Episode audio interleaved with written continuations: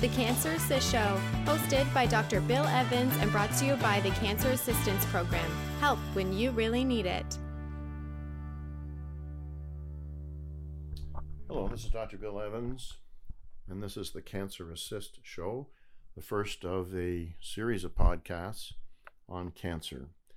It's not the first show that I've done on cancer, though, as the Cancer Assistance Program is sponsored a show on CHML 900 in Hamilton, uh, where you can listen to the 37 podcasts and radio shows that we've done previously. So, why should you listen to this show?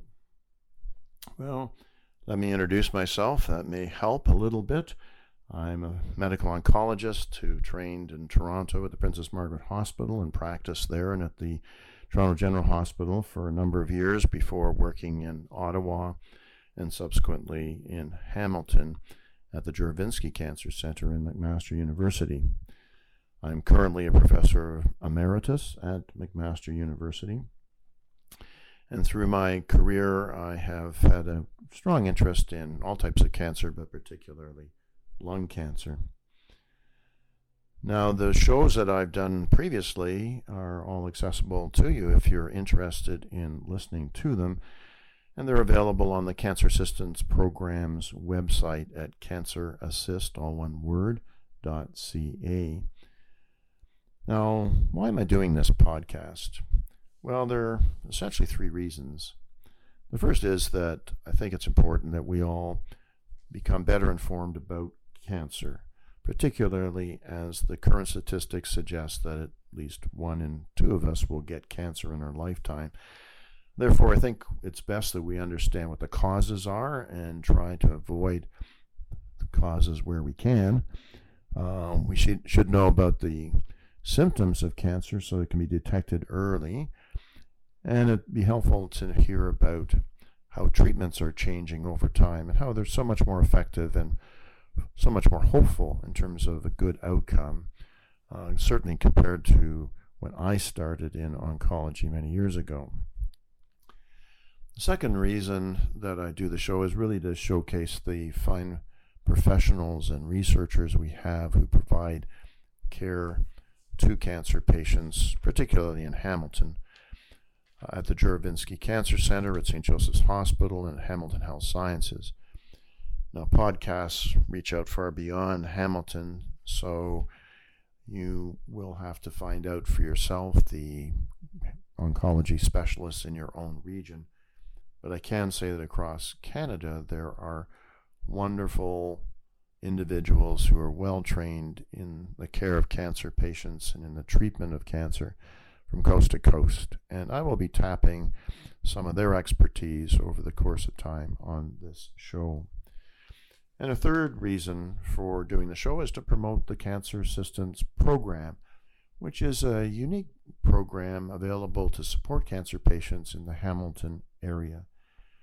It grew out of the need for more supports for cancer patients, uh, not only drives to the cancer center and to medical appointments, but also equipment loans such as wheelchairs and ambulators and commodes and those sorts of things that people need if they want to remain uh, at, in their own home and as independent as possible. And to my knowledge, um, this is one of the few, if not the only, uh, program that offers these forms of equipment free of charge. It also offers nutritional supports and uh, uh, incontinence supplies, and other things that are practical needs of cancer patients, all free of charge. So, if you're listening in the Hamilton area, you should be aware of this. If you have need of any services of, of a practical nature, uh, if you're outside of the Hamilton area, uh, then these services may not be available to you. But perhaps in listening and hearing about what the Cancer Assistance Program does, it might just inspire you and others to consider creating a cancer assistance program in your own community. And if you wanted to find out more, you could visit the Cancer Assistance Program's website or call them at 905 383 9797. And as the Cancer Assistance Program is a charity run essentially by volunteers and a small staff, it needs to raise money for the free services it provides. So you will hear from time to time about fundraising events. And they may be irrelevant to you if you're listening to the podcast somewhere else in the world, but if you're Um, helped by any of the information we provide during the podcast and you would like to support the Cancer Assistance Program and continuing to do these shows, then please consider making a donation either online or by calling 905 383 9797. Now, the usual format of the show is that I bring on experts in a particular area. It might be in about screening, it might be about diet, uh, exercise, or about a particular cancer, in which case I would bring on specialists knowledgeable on the surgical management of the disease or how to how to treat it with radiotherapy or drugs, and I would interview them. And that is the plan for the show. I will be bringing on various guests, so in subsequent podcasts, you can listen to hear what experts have to say about the management of various aspects of cancer. But today, as this is the first of the podcasts, I'm going to give you a bit of an overview about cancer. And let's start with a simple fact cancer is not one disease. I often get asked the question when is there going to be a cure for cancer? Well, there's 120 major types of cancer. So, frankly, I don't anticipate there will ever be a cure for cancer. There will be many cures for cancer. And in fact, as we understand the genetic abnormalities behind cancers that kind of look the same under the microscope, we're discovering there are a lot of different variations so that we can say there are many more cancers than there than the mm-hmm. 120 I just stated. But what is cancer? Really is an accumulation of abnormal cells whose growth is not regulated properly and these cells have the ability to grow, invade, and spread. And so that defines a malignant tumor the growth, the invasion, and the spread to other parts of the body. Now, we typically think of cancers as rapidly growing cells, and that is commonly the case. but sometimes the cells are growing at the same rate that normal cells grow, but the signal that should tell them to stop growing, basically telling them to die, is not active. And so the cells accumulate. They don't go through what we call apoptosis, the fancy medical word for cell death.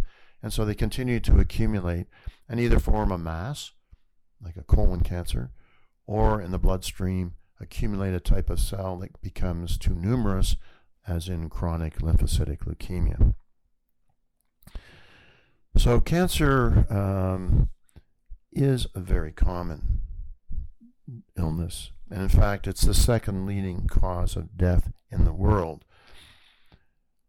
One in two of us may get cancer in our lifetime. So, let's talk a bit about the causes of cancer. In particular, I think about those causes which we can have some control over. There's some that we can't have any control over, and one of those is our age, because as we get older, our chances of developing cancer increase.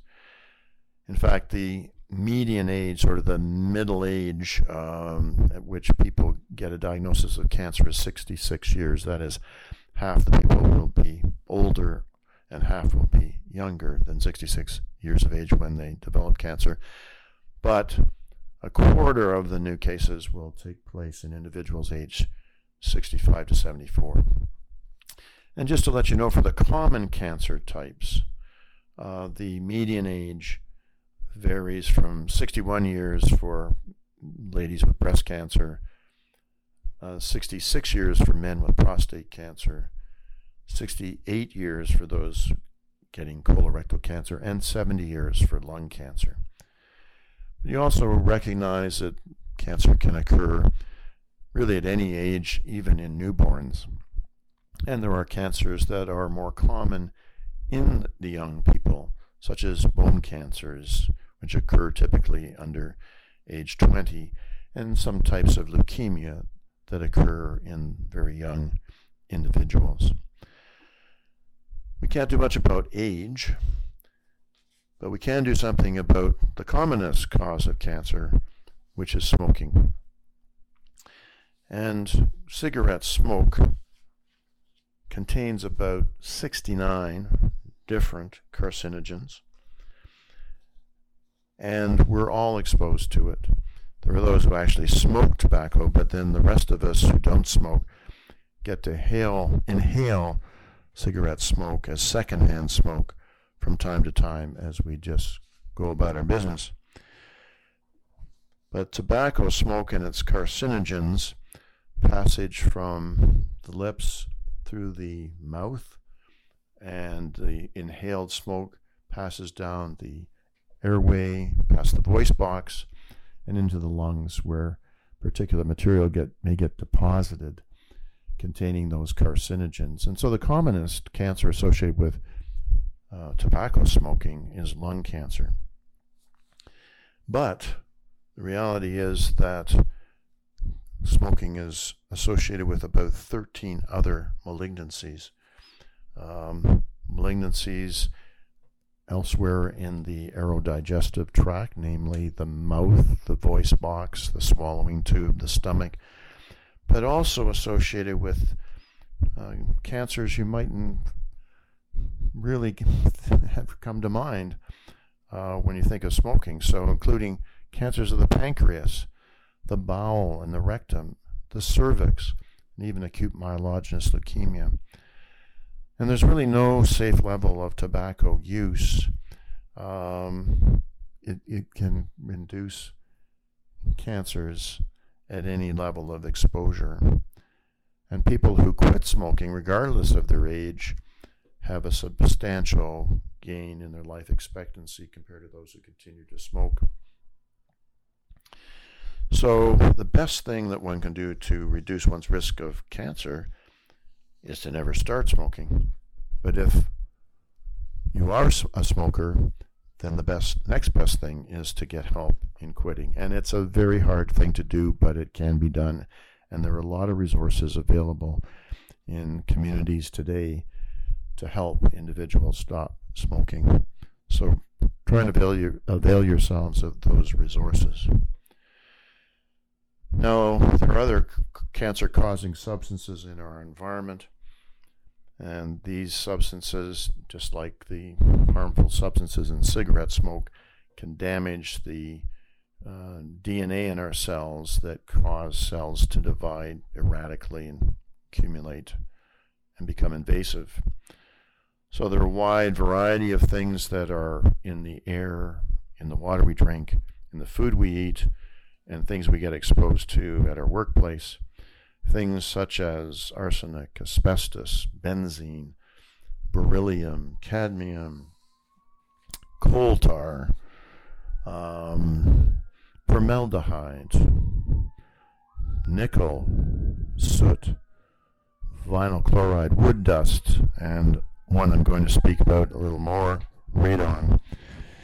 Now, depending where you live and how you where you work and what transportation you take, you can get exposed to these various things in your environment, which may ultimately cause cancer. And some of them, as we're unaware of their of, their presence, we can't do much about. But in the workplace, certainly, um, increasingly, employers are well aware and protect their employees uh, from substances that can cause harm. So radiation is something that you can be exposed to both in a work environment and in your home. Uh, there are various types of radiation, and, and, the kind that's most harmful is ionizing radiation. Um, it, it's the kind of radiation that has enough ener- energy to damage the DNA and cause cancer. So, ionizing radiation includes radon, X rays, gamma rays, and some other high energy radiation.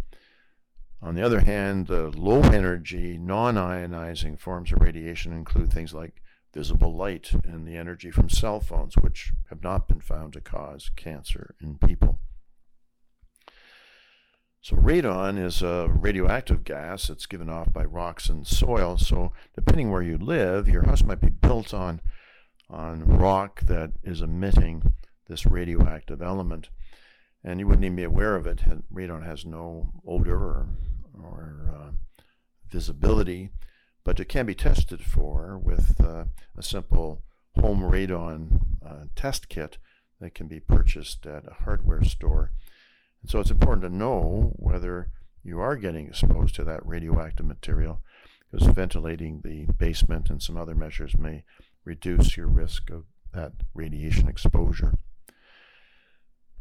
But you also get exposure to uh, radiation in the medical environment uh, through diagnostic x rays or the use of uh, other kinds of high energy radiation, even to treat cancer so, medical procedures such as having a chest x ray or a CT scan, a PET scan, um, can cause damage uh, to cells that can lead to cancer. And although the risks are small from any individual um, imaging test, uh, cumulatively it can become important. So it's important that always uh, have tests that are necessary, not um, ordered in frequently for reasons that are less good. Uh, it's important that you have that discussion with your physician as to whether the imaging test is really uh, required so that you limit the amount of exposure to medical radiation to the maximum extent possible. The other form of radiation that we're all exposed to is uh, sunlight. And some of us like to get even more of that by using tanning beds, which give off ultraviolet radiation. Exposure to UV radiation causes early aging of the skin and damage to the skin, and it can lead to cancer. Uh, certainly, people of all ages and skin tones should limit the amount of time they spend in the sun, especially between mid morning to late afternoon when the UV radiation is most intense. And I'd really counsel against using tanning beds. Um, people should be aware too that the radiation from the sun is reflected off surfaces like water and snow and ice, and, and hence is more intense. Um, so, some of the practical things one can do is to wear a hat with a wide brim, wear sunglasses that uh, block UV radiation to protect the skin around your eyes to wear long sleeves and long pants with a tight weave, uh, and also dark fabrics are best. There are fabrics that are actually rated for their ultraviolet protection factor or UPF, so you could look for that when you're purchasing clothing. And of course, when you do want to get a tan, you should protect your skin from burns um, and specifically put on products with a sun protection factor of at least 15 and preferably 30, remembering that you should put the product on probably before you go outside and repeat it every few hours after swimming or sweating. Now, there are other um, exposures and things that can cause um, cancer, and again, some of them we don't have a lot of control over. Uh, for example, um, female sex hormones are known human carcinogens. That seems rather strange, doesn't it? But taking combined menopausal hormone therapy with estrogens and progestins um, really can increase the risk of breast cancer. Uh, when, when they're combined, and menopausal therapy with estrogen alone can increase the risk of endometrial cancer. And so you really need to think carefully about menopausal therapy and discuss the possible risks and benefits with a physician. This has been the Cancer Assist Show, brought to you by the Cancer Assistance Program.